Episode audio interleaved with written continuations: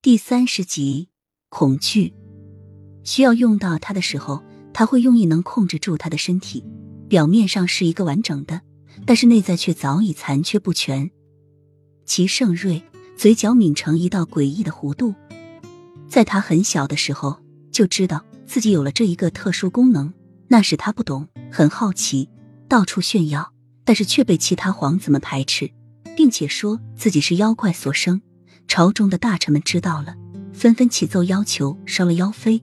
那年正值大旱，三个多月没有下过一场雨，农作物颗粒无收，很多人都被渴死，有的地方甚至喝人血。他的父皇就同意了大臣的起奏，将他的母妃绑在露台，活活的烧死了。那年他只有三岁，因为年幼，他躲过了这一次灾难，心底下也深深的埋下了仇恨的种子。他发誓，总有一天会将那些害死他母妃的人去给他的母妃陪葬。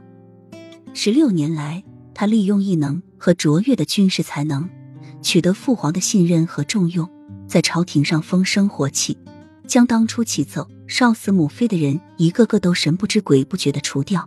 如今只剩下一个莫丞相了。齐盛瑞转过头，俯瞰着地下的莫雨涵，掀了掀性感的薄唇。残忍抑制不住的在嘴角蔓延。现在该轮到你了，王妃。雨涵猛然间抬头，惊恐的眸子上溢满了恐惧。伴随着齐盛瑞的每一步临近，雨涵的身体甚至是细胞都忍不住的颤抖着，本能的往后移动。王爷，你不是说今晚要宠幸奴家的吗？